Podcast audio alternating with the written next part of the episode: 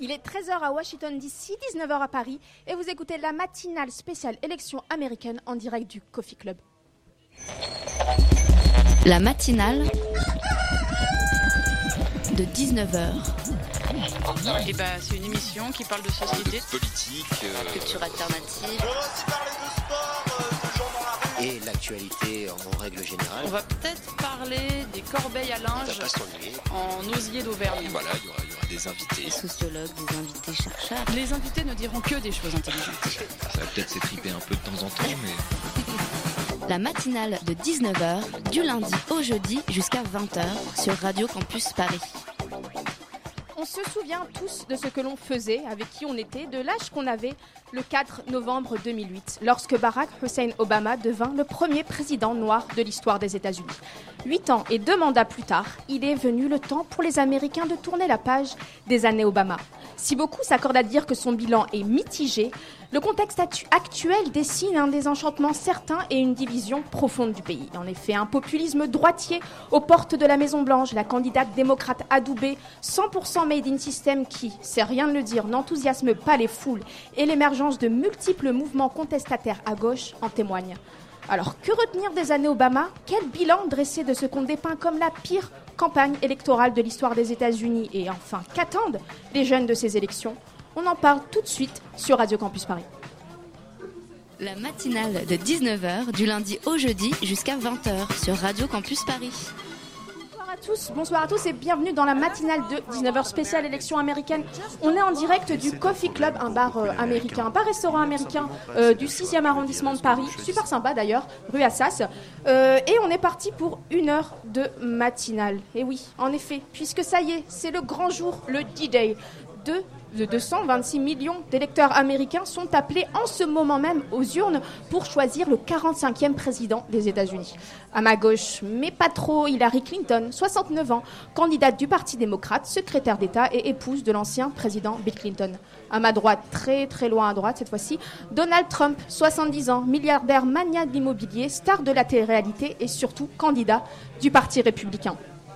Les deux candidats sont, selon les dernières estimations, au coude à coude. Les résultats finaux qu'on connaîtra aux alentours de 5 heures du matin, heure française, s'annoncent donc très serrés. En même temps, on comprend les Américains, tant le choix entre ces deux personnalités semble impossible.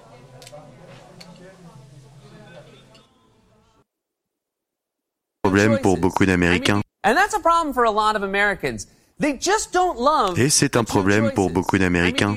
Ils n'aiment simplement pas ces deux choix. Je veux dire, est-ce que vous choisissez quelqu'un qui est l'objet d'une enquête fédérale pour avoir utilisé un serveur privé pour ses emails? Ou bien, est-ce que vous choisissez quelqu'un qui a qualifié les Mexicains de violeurs, qui propose d'interdire l'entrée du territoire américain à une religion entière, qui s'est moqué d'un journaliste handicapé, qui s'en est pris aux parents d'un soldat mort au combat, qui s'est vanté d'avoir commis des agressions sexuelles, a déclaré que plus de pays devaient avoir la bombe nucléaire, a dit qu'il forcerait l'armée à commettre des crimes de guerre, que la vie d'un juge était biaisée parce que ses parents étaient mexicains, que les femmes devaient être punies pour avoir avorté, qui a incité à la violence dans ses meetings, qui a appelé le réchauffement climatique un canular perpétré par les Chinois, qui a déclaré que sa concurrente devrait être emprisonnée, qui a fait banqueroute à six reprises, qui s'est vanté de ne pas avoir payé ses impôts sur le revenu, qui a perdu un milliard de dollars en un an, qui a arnaqué ses clients avec une fausse université, qui a acheté un tableau de lui de presque 2 mètres de haut avec l'argent de sa fausse fondation, qui va avoir un procès pour fraude en novembre, qui a insulté le look d'un concurrent, qui a insulté le look de la femme d'un concurrent et qui s'est vanté d'attraper des femmes par la chatte. Comment choisir? Eh oui Comment choisir Moi, j'aimerais pas être américaine ce soir. Ça me semble bien trop compliqué. C'était sept meilleurs humoristes et présentateurs du Late Night Show de la NBC. Peter Markey, bonsoir. Alors, vous êtes professeur d'histoire américaine à l'université de Rouen. Tout à fait. Euh, Marwan Bazik, bonsoir. Bonsoir. Alors, toi, tu es vice-président du GOP France. C'est ça? Tout à fait. C'est l'organisation des Amis du Parti républicain. Tout à fait. Qui s'adresse avant tout aux citoyens français, ne prend C'est ça. pas les citoyens, les, les citoyens américains. C'est ça. Tu es, on précise que tu es complètement français. Oui, voilà, tout à fait. D'accord. Penny Schwantz, bonsoir. Chance, pardon. Je suis pas très bonne en anglais. Chance Oui. Alors vous, vous êtes coordinatrice du comité Paris for Bernie Oui. C'est ça. Donc, Vous êtes euh, un des soutiens du sénateur Bernie Sanders, qui a été le challenger d'Hillary Clinton lors des campagnes, euh, lors des primaires démocrates. Oui. C'est ça. Et avec moi également Julien, de la rédaction de Radio Campus Paris. Bonsoir. Toi aussi, t'es français, Julien, on est d'accord Oui, oui, oui. D'accord. Alors avant de revenir sur les enjeux pour euh, les jeunes de ces élections avec des étudiants américains qui vont nous rejoindre en deuxième partie d'émission, on va d'abord essayer de dresser un bilan des années Obama et de cette houleuse campagne, j'ai l'impression. Alors Peter Marquis, je vais commencer par vous. Selon vous, comment résumer ce qu'on appelle déjà les années Obama? Ah. On peut commencer tout simplement par euh, la... rappeler qu'Obama n'a jamais déclaré prétendu être le président des Noirs. Euh, que c'est quelque chose, un procès qui lui a été fait euh, de nombreuses fois et encore aujourd'hui, de ne pas avoir été capable d'améliorer la situation des Afro-Américains. En réalité, euh, il n'a jamais prétendu être capable de le faire et lui-même ne se définit pas comme un Afro-Américain. Et d'après la définition classique, il n'est pas un Afro-Américain puisqu'il n'est pas descendant d'esclaves. Cela dit, c'est le premier président noir américain, on peut le formuler comme ça qui apportait avec lui beaucoup d'espoir. Les critiques abondent en ce moment concernant la situation des Afro-Américains dans les, dans les villes, notamment euh, en, face aux, violences policières. Je voudrais juste rappeler un fait, c'est que ces violences policières existaient par avant. Elles sont, je, je, le, je, le, salue maintenant sur le devant de la scène parce qu'on y prête plus attention. Elles deviennent, elles deviennent inacceptables dans l'espace public. Mais ça a surtout à voir avec euh, les pressions que la police subit pour faire du, du chiffre. Mm -hmm. il, est, il, est, il, est, ils sont mis en place des logiciels de, de compte euh, assez, euh, assez intenses sur, le, sur le, le, le travail des policiers et c'est ce qui n'excuse pas, mais en tout cas explique les bavures. C'est assez intéressant. Je vous demande de parler d'Obama. La première chose que vous me dites, c'est le président noir, pas afro-américain mais noir, qui n'a pas réussi à endiguer le problème des divisions raciales du pays. Oui, parce que je crois que c'est comme ça que le grand public euh, le pense et le pensera pendant longtemps. Euh, L'aspect historique de cette journée aujourd'hui, le 8 novembre 2016, euh, fait écho à une autre journée que vous avez citée dans votre introduction. Donc je crois qu'il fallait commencer par là. Mais ce n'est qu'une qu piste. Penny Chance, alors comment résumerez-vous les, les, années Obama? Ah, Les années Obama, les démocrates ont hérité un désordre. Il, il, était très difficile de se remettre du tremblement de terre financier de 2008 et ils ont hérité aussi un obstructionniste programme républicain. Huit ans de, de George W. Bush, quoi. Oui, mais c'était vraiment difficile et mais, voilà, c'était pas facile pour Barack Obama, Barack Obama, mon Dieu, de passer derrière euh, George W. Bush, c'est ça? Oui, oui, oui. Et maintenant, on espère qu'on va gagner le Sénat. Parce que comme ça, on va éviter le gridlock, mmh. même comme ouais. Hillary Clinton sera président. Ça, on le verra plus tard, mais ça a beaucoup bloqué la politique de Barack Obama. Marwan Bazik, donc pour toi, 8 ans de Barack Obama, ça donne quoi? Bah, 8 ans de Barack Obama, c'est 8 ans d'échec. Pour moi, c'est clairement 8 ans d'échec. En tant que Français, on est davantage concerné par les questions de politique étrangère et d'économie. Sur le premier point, en termes de politique étrangère, on a vu que sous le mandat d'Obama, ISIS s'est développé, a conquis des territoires, a mmh. tué euh, l'État islamique Tout à fait, l'État islamique. Donc c'est une, une, impossibilité à régler le problème du Moyen-Orient. Je dirais même qu'il a aggravé le Moyen-Orient en s'alliant en s'alliant avec l'Iran, en s'alliant avec un de dictature qui finalement n'a pas permis de, de, résoudre le problème d'ISIS. Euh, de même au niveau de l'économie, euh, alors les États-Unis sont dans un léger mieux en fin de mandat. Ils ont un peu mieux résisté à la crise que d'autres pays. Ils ont léger mieux, c'est vrai, mais euh, le problème de fond n'est absolument pas réglé. Et euh, je ne suis pas certain qu'Hillary Clinton ou que Donald Trump arrive après à faire quelque chose là-dessus. Et pourtant, Marwan, Barack Obama est beaucoup plus populaire que George W. Bush à la même période, juste avant les élections. Je l'explique comment, toi il y, a eu, il y a eu, comme en, en 2008, il y a eu un, un effet, un, un, effet Obama. Euh, C'était le, le, premier président noir des États-Unis. Il était jeune, il était cool, il était drôle. Euh, et je pense que c'est surtout un excellent communicant. Il a su jouer de son image, il, il a su jouer de sa, de sa prestance. Euh, donc pour moi, c'est plus une, euh, une sympathie qu'une validation de sa politique. D'accord, c'est irrationnel. Peter Markey, euh, on parle de bilan mitigé. C'est un terme qui revient souvent quand, de, quand on lit des articles sur euh, la politique de Barack Obama. Pourquoi mitigé? Mais je ne sais pas. Euh, moi, je trouve que il, je crois qu'il termine son mandat avec plus de 54% d'approbation populaire. C'est un des scores les plus hauts euh, dans l'histoire. Euh, je, pense que euh, a, il a aussi euh, subi, comme je l'ai, dit, un, regard très négatif euh, en regard de la situation des Afro-Américains. La politique étrangère que mon, voisin vient d'évoquer est un sujet toujours très compliqué. On hérite d'une situation complexe. Il faut rappeler que l'histoire du Moyen-Orient et l'histoire des relations avec le Moyen-Orient est un sujet qui a, fait le lieu de, de beaucoup d'études historiques. on ne peut pas attribuer un seul président, je pense, la responsabilité du développement d'une organisation euh, comme, euh, comme Daesh. Euh, voilà, je pense que c'est une manière de dire que la politique américaine est en crise. Et c'est vrai qu'il a aussi su, souffert, je suis d'accord avec... Euh, Penny, Penny euh, puisque euh, l'obstructionnisme républicain depuis 8 ans a empêché quand même le Congrès de fonctionner ordinairement. Il y a eu très peu de lois à passer pendant cette, ces, ces 8 ans et ce n'est pas de son fait. Alors Marwan veut réagir rapidement. Euh, J'ai un peu de mal avec le terme de, de faire obstru- obstruction. Je- ce, ce sont des, ce, sont des, ce sont des élus. Ils ont fait le travail pour lequel ils ont été élus. Euh, ils ont le droit de s'opposer à une politique dans laquelle ils ne se reconnaissent Même, pas. C'est leur devoir. pour des lois leur- qui souhaitent légiférer c'est les leur de- armes, leur, de- leur- de- c'est leur devoir auprès des électeurs. Ils ont un mandat. Ils s'opposent à la politique du président Obama. C'est ce qu'on appelle une démocratie. Et euh, je ne comprends pas pourquoi on parle d'obstruction. Ils ont fait leur travail d'élu. C'est plutôt bon d'ailleurs dans une démocratie qui est une opposition. Penny, Vous pourrez réagir par, par rapport à ce que dit Marwan, c'est intéressant. Allez Julien, pose une question. Oui, non, non, c'était juste, euh, moi je voulais réagir par rapport à ce que disait Marwan il y a quelques instants. Il lui dit, bon, enfin, un bilan mitigé, et puis il a, il a pas pu, euh, voilà, l'État islamique s'est développé, etc., etc. Mais justement, enfin, c'est pas forcément que la faute d'Obama, il, y aurait pu, euh, c'est- c'est un contexte euh, international et historique dans lequel Oui, on enfin, est actuellement. excusez-moi, le, le, qui- le- le- le- le relativisme absolu, ça, ça, ne, ça ne résout pas les problèmes. Quand, quand on est à la tête de la première armée du monde, de la première puissance du monde, euh, on se doit d'avoir un rôle actif. euh, Et là, on reviendra parce que le rôle, ce- c'est intéressant. Voilà, on reviendra on parce reviendra que plus tard. Hillary Clinton est en premier plan à ce niveau-là, au niveau de la politique internationale. On y reviendra dans quelques instants. Penny Chance, Oui, sur le je- blocage des, oui. des républicains au Sénat. J'aimerais bien parler un peu de la question de la démocratie, parce que vous avez tout à fait raison. On est, on est d'accord avec euh, ensemble. sûr, ça arrive. Oui, Avec oui, Marwan. Oui, oui, oui. Mais j'aimerais bien, au, au niveau de la démocratie, Donald Trump, par exemple, il a dit que peut-être il ne va pas concéder l'élection. C'est très effrayant.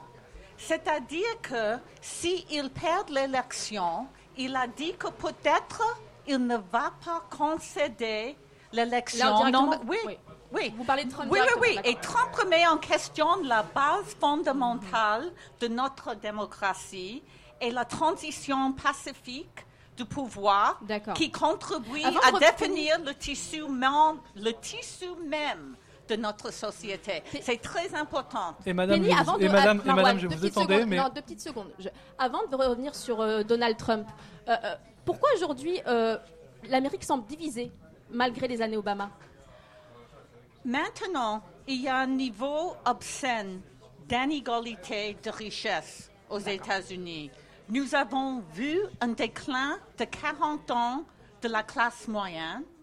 Les gens travaillent plus longtemps pour des salaires plus bas. L'impact de la mondialisation sur la perte d'emploi, ça joue aussi. D'accord. Et ça, Barack Obama, il a rien pu faire contre ça. C'est oui, oui, oui, il a combattu contre ça, mais quand on regarde les divisions, il- faut visiter le programme de Trump. Est-ce qu'on va le faire plus Oui, tard? bien sûr, bien sûr. Juste, au début, on essaie de comprendre, euh, de dresser un peu le bilan des années Obama. Mais bien sûr qu'on va revenir sur Hillary Clinton, sur, Parce sur Bernie Sanders. plein d'autres choses à- à parler Et là, on va revenir sur Bernie. Sanders. Peter Marquet, vous avez un petit mot sur ce Oui, je suis d'accord avec euh, le fait que le mot obstructionniste soit un mot militant, bien entendu. Il dénote euh, un, certain, des a priori. Je crois quand même qu'à plusieurs moments dans ces, dans ces deux mandats, Obama a fait part euh, de euh, d'ouverture et a voulu travailler avec les membres des deux partis pour mettre fin à des pratiques qui ne servent aucun des deux partis. Je pense par exemple au port des armes à feu. Il a plusieurs fois essayé de mettre en place des, euh, mesures euh, qui d'ailleurs avaient été portées par des républicains par le passé. Je pense à la commission Brady Bush. Euh, ça n'a ça a rencontré une sorte de fin de non-recevoir de la part des élus républicains et il ne me paraît pas excessif de parler, sinon d'obstructionnisme, du moins de, de, de- de- d'opposition simplement pour défendre l'électorat qui, pardon, un électorat qui euh, aurait pu euh, voir euh, ça d'un mauvais œil. Vous savez qu'aux États-Unis, tout vote est enregistré. Et, euh, et, et toute décision prise par un, un sénateur ou, un, ou un- un député, pour le dire à la française, est, est- est archivée. Donc on peut, 10 ans plus tard, 20 ans plus tard, Mhm. revenir sur un vote et euh, ça peut porter euh, préjudice. Donc je crois qu'il y a une grande timidité finalement de la part des républicains sur beaucoup de questions qui servent l'intérêt commun Je ne pense et que- qui je- dépassent les questions. Je, partisanes. je- je ne pense pas, excuse- je ne pense pas, excusez-moi, parce que euh, le, le port d'armes, c'est l'ADN à la fois du Parti républicain et à la fois de la Constitution des États-Unis. Et pour moi, un parti, un parti qui se positionne là, je- pour défendre le second amendement, pour second amendement, c'est ce qu'on appelle du courage, et c'est de, l'honnêteté vis-à-vis de leurs électeurs. Alors et pour avoir une normal. émission complète pour discuter, est-ce que vraiment le port d'armes est l'ADN des États-Unis? Est-ce que les, les États-Unis sont condamnés à avoir des armes partout et à subir des, euh, des tueries tous les, tous les semestres? Je- Condamné, on- c'est votre terme, ce on, n'est pas le on peut, on peut faire une, discu- une émission complète sur ça, c'est pas le débat. Que retenir si vous retenir une, euh, une, une chose de Barack Obama, c'est-à-dire une décision, une politique, une loi? Alors, excusez-moi, ça sera ni une décision ni une loi, même si je peux en citer. Moi, moi ce que je retiens en tant qu'observateur, c'est euh, la capacité à parler avec honnêteté de problèmes de fond complexes. Je me rappelle de nombreux de ses discours, que ce soit le fameux discours sur, entre guillemets, la race, ou alors discours pour fêter les 50 ans du discours de Martin Luther King, les discours suite aux, tueries, où il a pu montrer à la fois une grande maîtrise du sujet, une grande euh, capacité à l'empathie, et aussi une, tout simplement il a amené de l'intelligence sur la place publique, euh, là où pour moi il en manquait. Voilà ce que je retiendrai personnellement. Je m'appelle Georges Clément, Clément étant le nom. Voilà, je suis né le 7 juillet 1944 à Oran, en Algérie. Euh, à l'époque, c'était le département d'Oran. Et puis, puis c'est tout. Euh, j'ai fait des études supérieures, peu importe, c'est ancien tout ça. Et je suis un homme d'entreprise. J'ai créé mon entreprise il y a 44 ans et elle existe toujours. Vous êtes président du collectif Trump Comité. Comité. Ah, Le mot collectif me gêne un peu. il, fait, il, fait, il fait très syndical. Euh, le groupe existe depuis euh, il y a un an. On doit être une, soixantaine, je pense. Euh. Et, quel est le rôle de ce comité? D'informer les Français que ça intéresserait sur la réalité du programme et de la politique prévue par Donald Trump s'il devient président. Voilà. Nous sommes à trois jours de l'élection. La situation est révolutionnaire si Trump gagne, évidemment, euh, il, va il peut continuer. Il peut devenir un pont entre euh, les États-Unis et la France et l'Europe, et comme nous avons des rapports avec euh, le monde russe également, voilà. Il n'est pas avoué à devenir partisan, ce comité. Oh non, non. Écoutez, alors je vais vous dire, moi, franchement, j'ai jamais aimé ça, j'ai jamais été encarté, et c'est pas maintenant que je vais le devenir. D'ailleurs, je serai très vite mis dehors d'un parti politique voir que l'on ignore cette dimension qui est considérable, la dimension anthropologique, religieuse, civilisationnelle, etc., dans euh, l'organisation des différents États et de la politique mondiale, me paraît une folie. Il n'y a aucune politique en France qui parle clairement sur ce sujet-là. De Villiers en parle, mais De Villiers ne fait plus de politique non plus, pour les mêmes raisons que ce que je suis en train de dire. Et pourquoi Trump alors? Parce que Trump, lui, s'est dégagé de ça. Il a dit trois choses. Premièrement, euh, les États-Unis ne doivent plus accepter l'immigration en masse. Deuxièmement, il a dit que l'immigration musulmane était une source de danger grave. Il s'est aussi prononcé sur les politiques en Europe d'accueil des réfugiés comme celle de Merkel ou celle de la France en parlant de suicide de l'Europe. Et il a dit qu'on n'allait pas quand même se faire la guerre entre puissances euh, d'origine européenne et chrétienne, il pensait à la Russie, alors qu'on a un front islamique qui est un vrai front et qui est une vraie euh, frontière euh, et une vraie guerre. Vous faites bien la différence entre le Trumpisme et, Trump Non, je ne fais pas du Trumpisme. Je ne fais pas du trumpisme parce que j'ai eu une leçon politique dans ma vie. C'est celle de De Gaulle. Les événements du 13 mai 58 ont fait que De Gaulle a été aperçu ou perçu comme une solution. Nos parents en doutaient, mais nous, on était enthousiastes. Et De Gaulle, euh, même pas un an et demi après, a fait une politique totalement inverse qui nous a mis sur les bateaux de l'exil. J'ai toujours pigé que c'est pas un homme qui compte, c'est la politique qui mène tout ça. C'est un peu difficile de dissocier la politique de Donald Trump à sa personnalité. Euh, il est ce qu'il est. Euh, je veux dire, il a eu sa vie aussi. Il a 70 ans. Hein, c'est pas, ce que vous voulez. Il est, né dans la génération de 68 comme moi. Enfin, on a eu une, période de notre jeunesse libertine, libérée, etc., puis qui s'est arrêtée dans les années 80. Passons. On va pas refaire l'histoire. Il est ce qu'il est. Mais c'est un bosseur. Euh, ceux qui l'ont connu dans son métier d'entrepreneur, savent par expérience, qui l'ont vu sur un étang en béton d'une tour en construction, un truc, avec la truelle à la main, etc. C'est un homme d'action, de réel. Euh, il a construit une partie de ses immeubles. Pas tous, évidemment. Après, il, avait les moyens de ne pas le faire. Alors, c'était Léa de Radio Campus Paris, de la rédaction. Salut Léa, qui était pour nous ce samedi à la conférence de presse du comité Trump France, à la brasserie Copé, la bien nommée. Elle a rencontré son président qui explique les raisons de son soutien pour Trump. Penny, je vous sentais, je vous sentais sidérée. Oui, en résumé, ce qui est le plus dérangeant est au-delà du désaccord avec Trump. La pierre angulaire de la campagne de Trump est une boucle émissaire et une bigoterie. En tant qu'Américains, nous pouvons être en désaccord sur de nombreuses questions, mais nous sommes allés trop loin et trop de gens sont allés en prison et trop nombreux sont morts de la lutte pour l'égalité des droits. Trump a mis en évidence la bigoterie, la haine et la suprématie blanche et il a mobilisé les tendances culturelles les plus dangereuses de la société en général. Une victoire Trump menace la nature même on a bien compris de notre que vous étiez, société On a bien compris que vous étiez remonté contre Trump. Euh, Marwan, toi aussi, tu penses que Trump est dangereux? Vous avez peut-être oublié de le préciser au début de, au début de l'interview, mais nous, le, le, le GOP France, on est opposé à Donald Trump. Et ça, on est opposé à Donald Trump depuis le début. Pourquoi? Comme l'a, comme l'a très bien dit Paul Ryan, le, le speaker républicain à la Chambre des représentants, Trump ne représente en rien les idées et les valeurs de la droite américaine. Il faut savoir que pendant tout le mandat de Bush, Trump était opposé au Parti républicain. Il fut le principal contributeur de la campagne de Hillary Clinton en 2008. Toute sa vie, il a eu des positions qui, qui étaient contre euh, les idées de la droite, comme par exemple Principal contributeur de la campagne euh, des primaires d'Hillary Ah. Clinton en 2008. Euh, il, a, il a eu des positions, que ce soit en matière de société, en matière de port d'armes, en matière d'économie, qui n'avaient absolument rien à voir. Euh, il a Il est été passé à droite pour vous? Ce n'est pas une question d'être assez ou pas à droite, au contraire, c'est une question de cohérence idéologique. Et justement, maintenant que, maintenant que Trump a réussi à hold-up en prenant la, tête de la primaire et ensuite en ayant l'investiture, c'est un hold-up. En ayant l'investiture, il surjoue, il surjoue le droitier. Il, est, il, est, il surjoue la misogynie, il surjoue, vous le- il surjoue l'homophobie. Il a besoin justement de, de, de faire croire qu'il est de droite, qu'il appartient au Parti républicain, en prenant, je dirais, tous les excès et, tous- et tous les travers. D'accord. Pour vous, euh, c'était qui votre favori pendant les primaires? Qu'on comprenne un peu euh, les Alors, primaires comme- républicaines, pardon. Alors, comme vous savez, au niveau de, de la primaire, il y avait énormément de, énormément de candidats. Euh, au sein de l'association, chacun avait son favori, que ce soit Marco Rubio, Ted Cruz, Jeb Bush. euh, il y avait eu des, des- des forts débats au sein de notre association. Mais très rapidement, on, on a, les, les partisans de Trump ont commencé à être virulents. Mhm. ont commencé à, à critiquer tous ceux qui n'étaient pas d'accord avec eux au sein du Parti républicain, ont commencé à sortir des, euh, des théories du, du complot, ont commencé à sortir des propos antisémites, anti-israéliens. Euh, alors moi j'ai envie de dire au bout d'un moment, euh, Ouais. est-ce que vous reconnaissez dans, dans les valeurs du parti où vous êtes ou, ou c'est pas le cas? Donc ils sont partis, ils ont fondé Trump France. Donc il est pas, il représente pas le parti républicain, mais les, quand même les électeurs républicains l'ont choisi. Parti, Non, non, c'est pas, pas exactement les électeurs du Parti républicain, ça on le verra ce soir au moment de, au, au moment de. En tout cas, pour représenter le parti euh, républicain, Peter Markey. Il n'a jamais comment- dépassé les comment- 35% en primaire, excusez-moi. Comment on peut expliquer euh, l'émergence d'un tel personnage aujourd'hui aux États-Unis?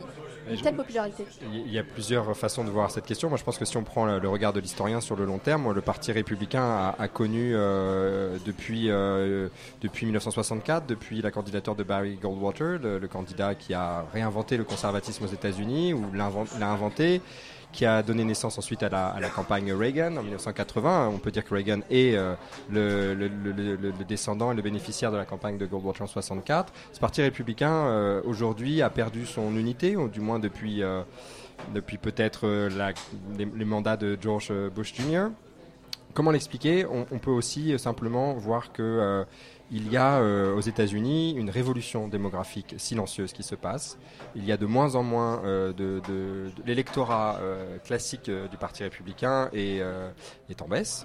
Et donc le parti doit se renouveler, et notamment concernant le vote des minorités, notamment le vote des- de la minorité hispanique. Et je crois que le parti républicain va se renouveler après Trump, va exploser et se reformer autour d'un... C'est-à-dire le, d'un- renou- le renouvellement de la communauté hispanique, parce qu'il s'est quand même attaqué frontalement aux oui, oui, Mexicains. oui, oui, mais, euh, mais euh, le, le Parti républicain, je pense, va comprendre que euh, ne peut plus gagner d'élections sans, le vote latino ou hispanique, qui la plupart sont de nationalité, euh, de nationalité américaine, en, en tout cas y aspirent. Et donc, autour d'une personnalité comme Marco- Mario Rubio, pour moi, euh, le Parti républicain peut se, se- se recentrer, se refonder sur un, euh, ce qu'il a été pendant plusieurs années, un Parti républicain modéré, euh, conservateur sur les questions peut-être euh, fiscales, mais quand même parfois progressiste sur les questions sociales. Donc vous, concrètement, vous prévoyez une, une défaite de Trump et une éjection de Trump du, de l'appareil républicain? Oui, je crois qu'il a jamais voulu être membre à part entière du Parti républicain. Jamais il n'a exprimé sa fierté d'être un membre du Parti républicain. Jamais il n'a il n'a même endo- endossé les valeurs du Parti républicain, même si celles-ci, euh, euh, pour moi, mériteraient d'être d'être définies clairement. Donc, euh, il risque d'avoir une, une- un retour à un Parti républicain plus modéré, comme par exemple à l'époque de, de Bush père, qui était un Mhm. républicain modéré, ou plus en arrière, euh, une candidature comme celle de Rock- la mutation du de parti. Nelson Rockefeller euh, qui était euh, qui représentait un, un- un républicanisme non conservateur du moins sur les questions sociétales et qui a eu euh, quand même beaucoup de succès puisque euh, les Américains ont voté pour le Parti républicain jusque euh, globalement jusqu'aux années 1960 hein. Et un petit mot sur son adversaire, Hillary Clinton. Elle vient clairement de la du- politique. elle voilà. vient du sérail. Elle vient du sérail. Elle, Oui, est, oui. elle est là depuis une trentaine d'années. ça Elle fait est 24 ans qu'elle est à la Maison Blanche certains les mauvaises langues disent ouais. Comment expliquer que c'est elle qui représente aujourd'hui le Parti démocrate? Écoutez, je crois qu'elle attendait son tour plus que patiemment. Elle, elle s'était fait voler déjà la, euh, la, la priorité, la 2008. politesse en 2008. Euh, je crois que, sans être un spécialiste de sa biographie, c'est quelqu'un qui est entré euh, très tôt dans la politique euh, par le biais des- du droit. Je crois qu'elle s'est clairement mariée avec Clinton, avec, avec Bill Clinton, dans le, le- le- le projet d'être la, la première femme présidente, en tout cas d'avoir Ah un vraiment, c'était projet, un projet de couple. Oui, parce qu'elle avait euh, le réseau, l'intelligence, les moyens. Lui avait le charisme qu'elle n'avait pas, et peut-être aussi, euh, tout simplement, euh, les années so- 60, euh, enfin, ces années-là étaient encore plus aussi. Voilà, la misogynie était encore plus forte qu'aujourd'hui. Et donc, à plein d'égards, elle représente le Parti démocrate euh, dans sa version establishment, euh, et non pas dans sa version, bien entendu, euh, po- populaire et encore moins, encore moins dans sa version progressiste. Le Parti démocrate est historiquement divisé en trois grandes branches.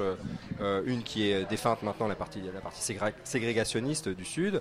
La partie progressiste euh, qui avait euh, pris racine dans le Midwest autour des questions ag- agraires, agricoles. Et puis une partie urbaine, la coalition Roosevelt, autour du vote noir, du vote ethnique et du vote des travailleurs euh, syndiqués. Penny, euh, vous pensez quoi d'Hillary Clinton? Elle vous Oui, j'ai- j'ai bien voté pour Hillary Clinton. Vous Et allez voter pour elle? Oui, et tout à fait. Et, euh, et moi, j'étais déléguée Pourtant, au, pas congrès, au congrès de démocrates à Philadelphie. J'étais élue déléguée de Bernie Sanders, mais j'ai bien voté pour Hillary Clinton. Et vous pensez que c'est une bonne future présidente pour les États-Unis, Hillary Clinton? Ah, tout à fait. Il faut regarder le choix. Puis j'ai parlé quelques instants Bien sûr, bien sûr. À, à propos de le choix que les peuples américains. Euh, Aujourd'hui, les peuples ont un choix très très facile aux États-Unis. Ils peuvent voter pour créer des emplois en reconstruisant une infrastructure en rural, en promulguant des congés payés familiaux et médicaux, en nommant les juges pour le Cour suprême, prêts à renverser Citizens United, où maintenant les plus riches peuvent acheter, entre guillemets, des élections. Les Américains aujourd'hui ont le droit de, voter pour Clinton et le droit des femmes à choisir d'avoir un avortement les droits des travailleurs, les que droits de la Trump. communauté LGBT, les besoins des minorités, les immigrants et la capacité du gouvernement à protéger l'environnement.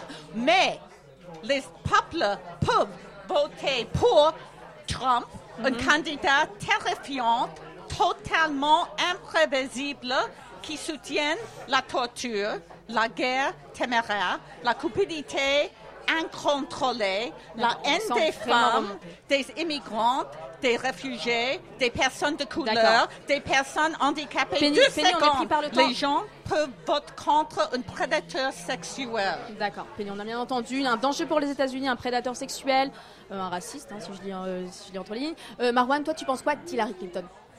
C'est bien que vous posez la question sur euh, Hillary Clinton parce que parce que Penny parlait de prédateur sexuel et pourtant son mari dans le même domaine n'était pas Sur non le plus- fond, sur le fond, Marwan, Bah. C'est pas prouvé, il y a pas de- y a pas de-. Ah, je savais pas que j'avais une militante en face de moi. Excusez-moi, excusez-moi. une militante, c'est journaliste. Excusez-moi, excusez-moi, excusez-moi, Marwan. Alors, sur le fond, il y a cette Clinton- affaire-là, il y a cette affaire-là. Je suis pas là pour défendre Trump, loin de moi l'idée. Mais par contre, j'aimerais juste qu'on se souvienne de qui est Bill Clinton et de qui sont la famille Clinton. Parce que dans votre petit reportage au début, euh, vous avez euh, vous avez mis vous avez mis en avant le fait qu'il y a eu les, les scandales des Donc, à part son mari, Hillary Clinton, elle a est eu les très bien.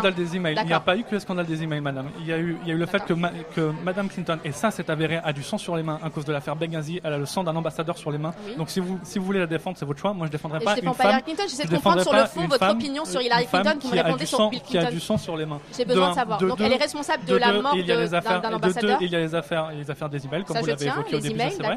Et de trois, vous avez euh, toutes les questions liées à la fondation Clinton et à l'utilisation de cet argent, justement, parce qu'il a été, il a été montré que énormément de fonds de cette fondation, qui normalement devaient être pour des fonds humanitaires, ont en réalité été détournés euh, à, des, à des fins personnelles à des intérêts personnels. Et ça, je trouve ça grave parce que justement, c'est euh, des questions euh, d'enrichissement personnel. On, on sait, on sait qu'elle a été financée notamment cette fondation par la Russie. Donc, est-ce qu'elle se sert de l'argent de la Russie pour faire campagne? Moi, je ne sais pas. Je demande. Donc, je pense que Alors que effectivement, Trump est quand même connu aussi pour être un peu pro-russe. Ce sera Ah le oui, mais mot ça, d'ailleurs, ça, c'est un autre- ça, c'est un autre ce problème, je vous l'accorde, ça, c'est un autre De la problème. fin, avec, voilà. Il faut vraiment un moment terminer ce débat qui est très intéressant, mais très très mouvementé. hein. On sent qu'on a des gens qui sont très convaincus par leurs idées. Merci beaucoup, Peter Marquis et Marwan Basic, d'avoir été parmi nous ce soir.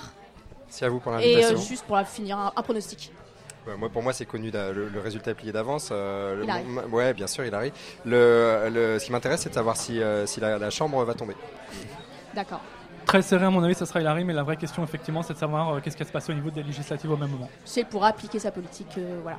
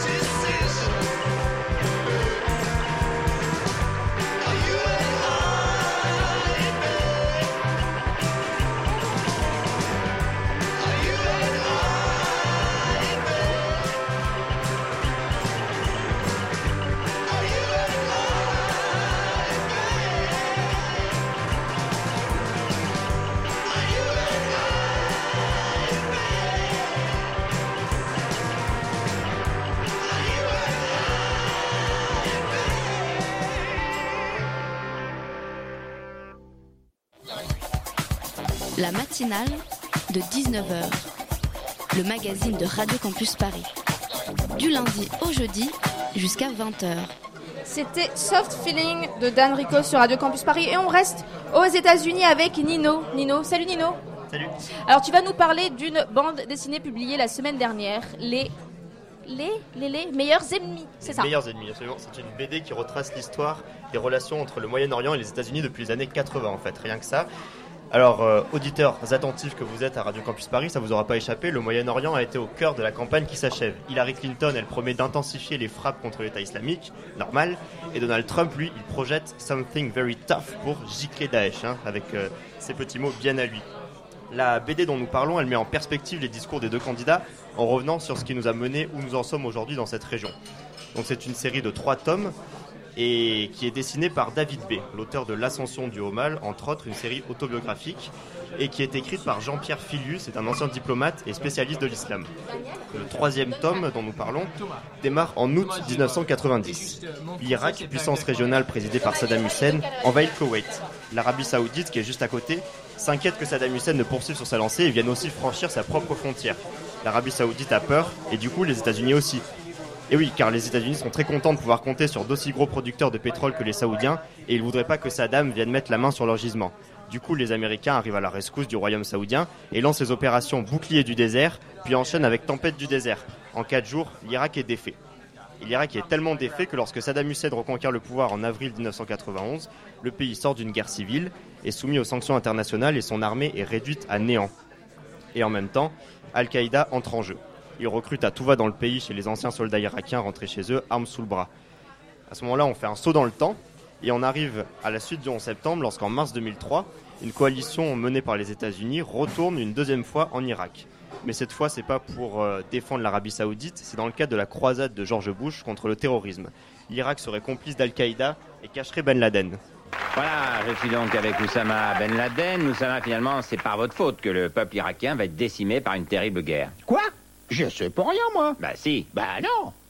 J'y suis saoudien. J'ai vécu au Pakistan, j'ai fait un plan depuis l'Afghanistan et j'ai balancé des avions américains sur New York. Qu'est-ce qu'ils ont à voir là-dedans, les Irakiens? Bah, C'est parce que l'Irak a des liens avec Al-Qaïda, votre organisation. Ah non, monsieur. Ça, c'est impossible. Chez Al-Qaïda, on prend pas les moustachus. Et oui, Ben Laden en Irak, il n'y était pas, et les armes de destruction massive, on les cherche toujours.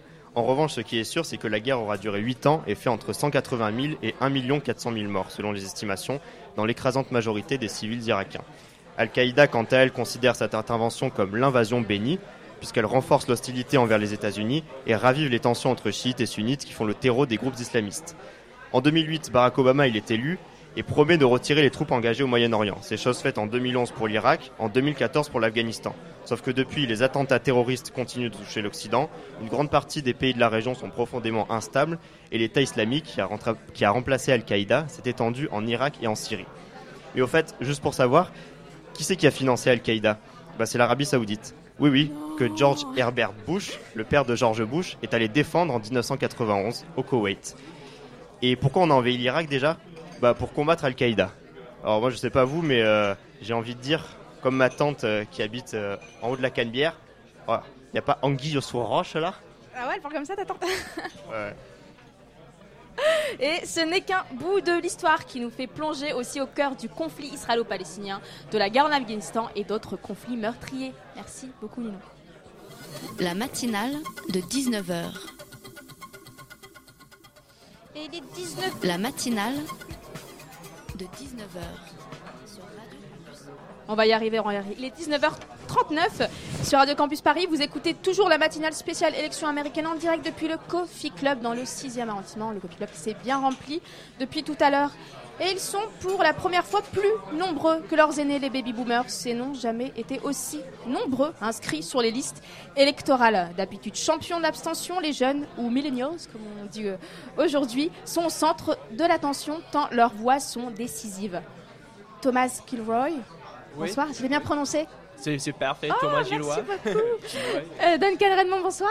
Oui, oui. tout à Alors, fait. vous êtes tous les deux euh, étudiants euh, américains. Oui, oui. C'est ça. Alors, les garçons, directement, je- voilà, vous avez voté pour qui? Euh, pour moi, il y, a, il y a seulement personne de voter pour, c'est pour Hillary Clinton. Mhm. Parce que le Donald Trump, ils sont. euh, c'est fou, c'est absolument fou euh, de voter Crazy. pour Donald Trump. Oui, Ouais. exactement. Je précise juste que tu as un joli t-shirt Bernie 2016. Oui, oui, j'avais une perspective un petit peu unique parce que j'ai travaillé pour Sanders par six mois. Ah ouais, t'as ouais. travaillé pour Bernie Sanders? Penny Oui. qui est restée avec nous parce que Penny, Ouais. ça, nous- la jeunesse, ça, ça l'intéresse avec Bernie Sanders est très contente. Tiens, ça vous fait un point Oui. commun. Et toi? Euh, et ben moi j'ai voté pour Clinton dans l'espoir euh, qu'elle accomplisse euh, les vœux de, de Sanders après euh, sa défaite aux primaires. possible. Non mais on va croire, mais le, le- le républicain tout à l'heure, on va croire qu'on l'a fait exprès. Il y a que des partisans de Bernie Sanders euh, autour de la table. C'est vraiment pas fait exprès, je le précise. hein.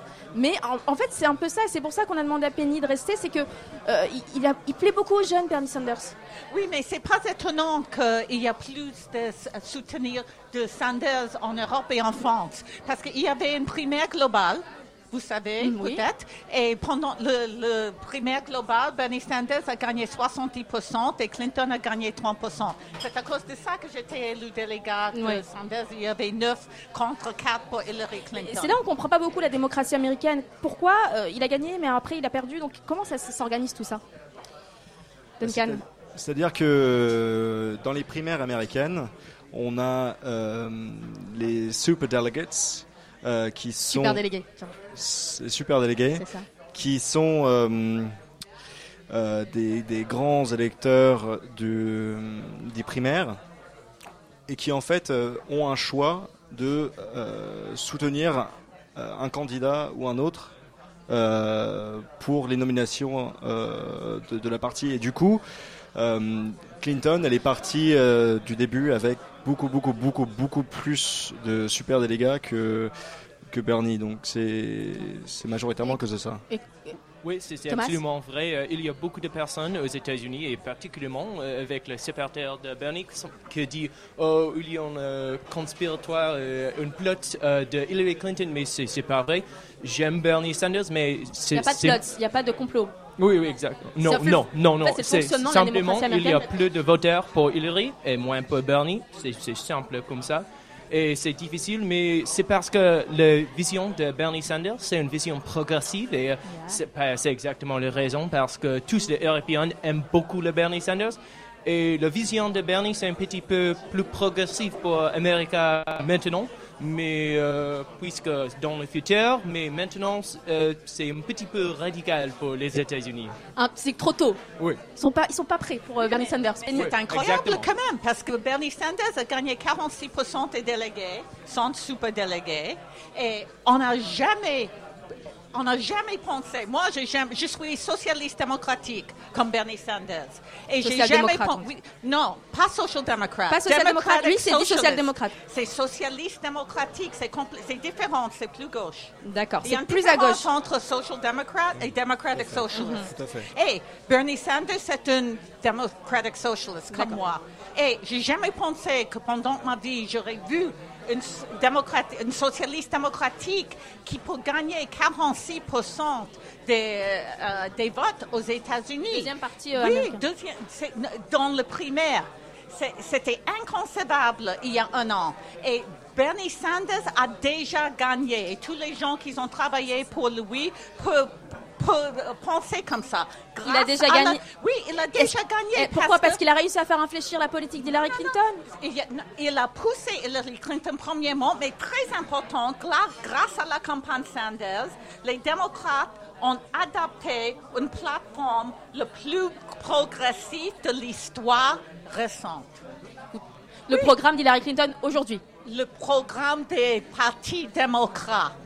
Et c'est très important parce que demain, le 9 novembre, après la victoire de Clinton, la gauche comprend bien que lorsque quelqu'un gagne la présidence sur une plateforme libérale de gauche, c'est à nous, notre travail, notre, et pour mobiliser, pour s'assurer qu'ils respectent leurs promesses. Ça, c'est notre travail pour demain. Aujourd'hui, il faut que tout le monde vote pour Tout à fait. Clinton. Tout à fait. Plus précisément, qu'est-ce qui vous séduit chez Bernie Sanders Euh, pour moi, c'est euh, un, retour aux, aux valeurs euh, rooseveltiennes de- c'est un, avant tout pour moi un, New Dealer qui Mhm. veut re- revenir euh, à, aux, aux formes euh, sociales qui existaient euh, après, après la guerre et qui ont été complètement détruites euh, par euh, le libéralisme. Donc en fait, tu es en train de me dire que c'est pas nouveau ce que dit Ah. Bernie Sanders. C'est dans l'histoire des États-Unis. Ah oui, tout à fait, tout à fait. Et ça a été complètement détruit euh, avec la présidentielle de, de Reagan. Et euh, c'était un, un- c'était un mouvement qui était courant partout en, en Europe. On peut le revoir. Le Euh, néolibéralisme des années 80, c'est ça? Exactement. Julien Oui, mais genre justement, avec, euh, tout, euh, on voit que le succès de Bernie Sanders, même bon, maintenant ils ont perdu les primaires, mais c'est pas grave. Est-ce que du coup il y a besoin d'un renouveau politique aux États-Unis? Est-ce que la jeunesse peut euh, peut euh, Prendre le devant. peut euh, prendre de le devant, peut, peut donner peut donner de l'influence à ce renouveau, ce besoin de renouveau? C'est c'est- c'est pour moi, j'espère que je pense que le message de Bernie Sanders c'est plus authentique et, et sont authentiques. Et pour beaucoup de le millen- millennials euh, aux États-Unis, il y a un grand problème parce que euh, le politique c'est faux, le politique c'est pas pour nous, c'est seulement pour les riches, c'est seulement pour euh, euh, les, autres personnes. Mais le message de Bernie Sanders c'est authentique et c'est il ne parle moins avec les millen- millennials et c'est très très bien pour toutes les personnes. C'est marrant parce que tout à l'heure tu disais les États-Unis sont pas prêts. Mais c'est un peu ce que dit le sociologue Christophe, alors je vais peut-être me tromper dans son nom, c'est ça, Christophe de Roubaix, euh, qui expliquait en fait dans un, dans un essai, l'article a été repris par Alternative économique, que dans 20 ans, les idées euh, de Bernie Sanders se seront majoritaires aux États-Unis parce que c'est comme ça, parce que les baby boomers vont mourir tout simplement et que les, euh, euh, les millennials vont, vont euh, voter Je pense que c'est avant tout une, une question géographique. et démographique. Et, démographique, tout à fait, parce que il y a tout, il y a les, jeunes euh, américains qui descendent dans le sud euh, pour euh, à, cause des, des- prix de des prix de vie qui sont plus bas que dans le nord. Du coup, ça remet une vigueur de, de- de gauche dans les, dans les États du Sud. Et en fait, on voit et on va voir une perte euh, de la, du pouvoir républicain partout dans le Sud dans les, dans les 20 prochaines années à cause de ça, je pense.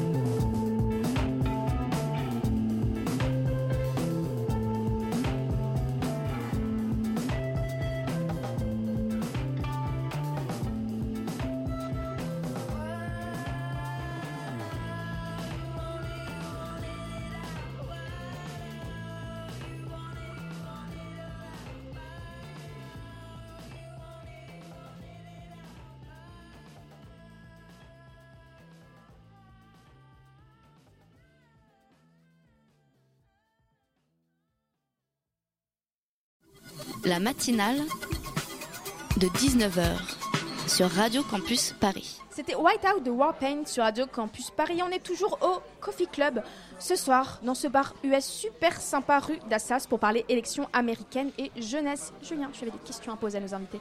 Oui, ben, j'aimerais savoir euh, ce que vous pensez de d'Hillary Clinton, si elle est élue.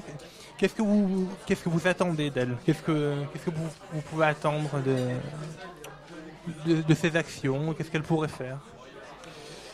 Moi, j'attends d'abord qu'elle euh, refasse pas la- quelque chose comme la Libye, de, de partir en, en guerre euh, dans, dans le Moyen-Orient.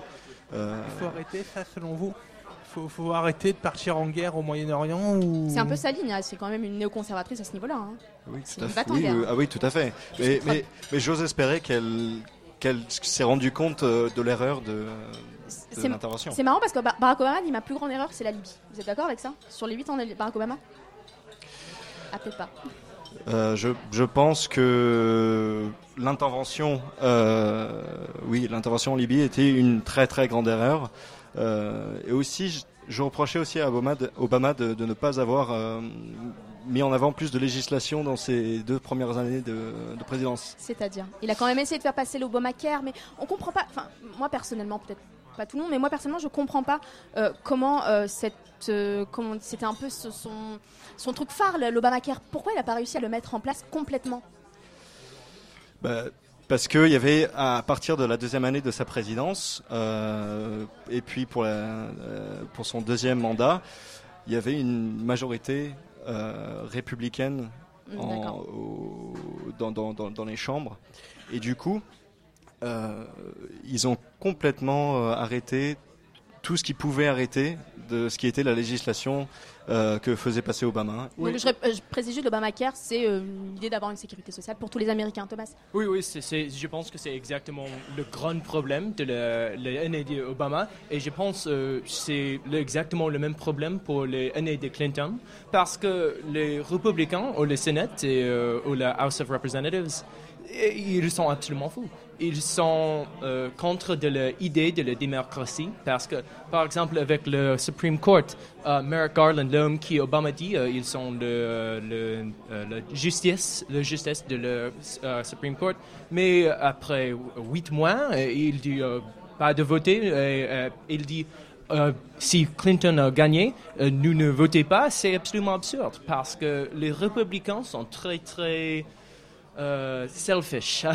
Égoïste. Égoïste, oui, exactement. Et c'est difficile de faire rien. Et euh, en relation de la question, l'autre question, euh, c'est il y a j'avais des grandes euh, espères pour les, les années de Clinton, Mhm. mais en réalité, c'est très très difficile de faire quelque chose parce que avec le Sénat et le House of Representatives, c'est impossible. Donc il y a le bloquement législatif qui est un peu inhérent à la politique américaine, mais est-ce que aussi, euh, quand on dit, ça reste la candidate de Wall Street? T'es d'accord avec ça, Thomas? Oui, euh, c'est difficile. Pour moi, j'avais beaucoup d'espoir pour- avec Hillary Clinton euh, sur certaines issues, les issues de LGBT. euh, euh, oui, je pense que c'est bien. Les issues de family law, je pense qu'elles sont très bien. les, mais lois, les lois sociétales, LGBT. euh, oui, exactement. Mais pour le campaign finance reform, euh, Pour tout ce qui est finance, économie, t'es un peu plus. oui, exactement. La régulation de Wall Street, Penny je aussi. pense qu'elles sont euh, pas exactement. pas des trucs extraordinaires. Oui, Penny oui, exactement.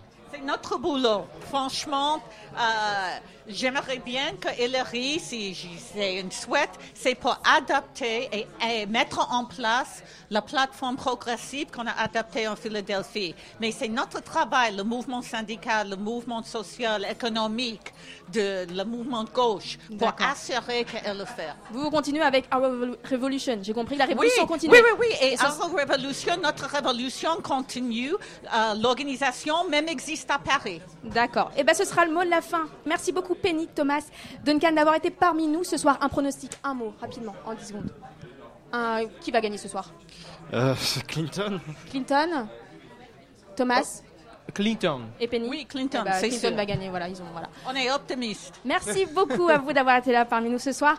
Euh, 19h56, on est un peu en retard. Simon, c'est l'heure de la fresh list. Oui.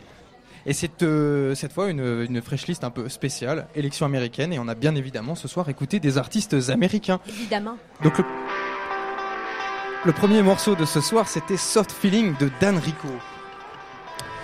Originaire de Chicago, cet artiste qui mélange punk rock, glamour et pop vintage dans l'objectif d'obtenir un son à mi-chemin entre David Cassidy et Mark Bolan, vient de sortir son premier album, Endless Love. Dans cet album, on y trouve donc des chansons d'amour, des chansons d'amour et encore des chansons d'amour. Alors pour rassurer nos auditeurs, l'album n'est pas qu'une compilation de ballades, même s'il en faut quelques-unes pour faire un album de chansons d'amour. On sera même surpris de trouver des chansons plutôt punk dans l'esthétique. La production ou chanson lofi voisine composition électronique est superbe et bien ficelée. Les mélodies restent en tête et après quelques écoutes, on se surprend même à les fredonner. Dan Rico n'a pour l'instant pas prévenu de venir sur notre continent, mais on espère qu'il en aura bientôt l'idée.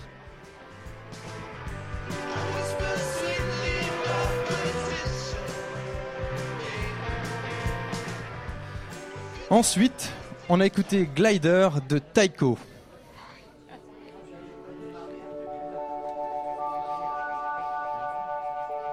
Issu de son nouvel album Epoch, ce morceau qui contient tout ce qu'on aime de l'artiste de San Francisco, Scott Hansen, des nappes électroniques, des duos de clavier, une batterie très justement mise en avant et des effets impeccablement travaillés. Le son est chaud et organique, totalement à l'inverse de ce que certains pourraient redouter de la musique électronique. Ce cinquième album s'inscrit tout droit dans la lignée des précédents et accentue plus encore l'identité sonore que l'artiste travaille depuis ses deux derniers albums, Dive et Awake. L'artiste qui est aussi designer et photographe dessine d'ailleurs lui-même sa pochette et en propose même une version alternative sur sa page Facebook. Côté live, il s'entoure de quatre musiciens additionnels pour un show véritablement dansant.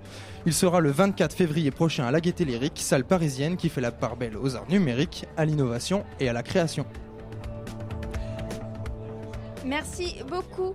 Simon, c'est donc la fin de cette matinale spéciale élection américaine. Vous pourrez la réécouter dès demain au podcast sur radiocampusparis.org. Mais un grand merci à Marion, Paul-Henri, Léa, Julien, Elsa, Victor, Hugo, Nino et Gabriel qui ont participé donc à l'éla- l'élaboration de cette émission.